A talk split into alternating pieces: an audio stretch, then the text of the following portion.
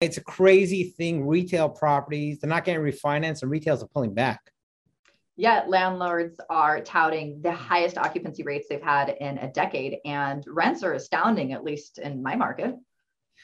I don't know. As, as I see potential acquisitions, I see values in the billions even. But then Macerich can't refinance this 537 a square foot loan in Santa Monica Place. We're in the twilight zone, Shlomo. That's it. The reality has nothing to do with it. Uh, once these reports catch up to what's going on in the market, it's going to be a different story.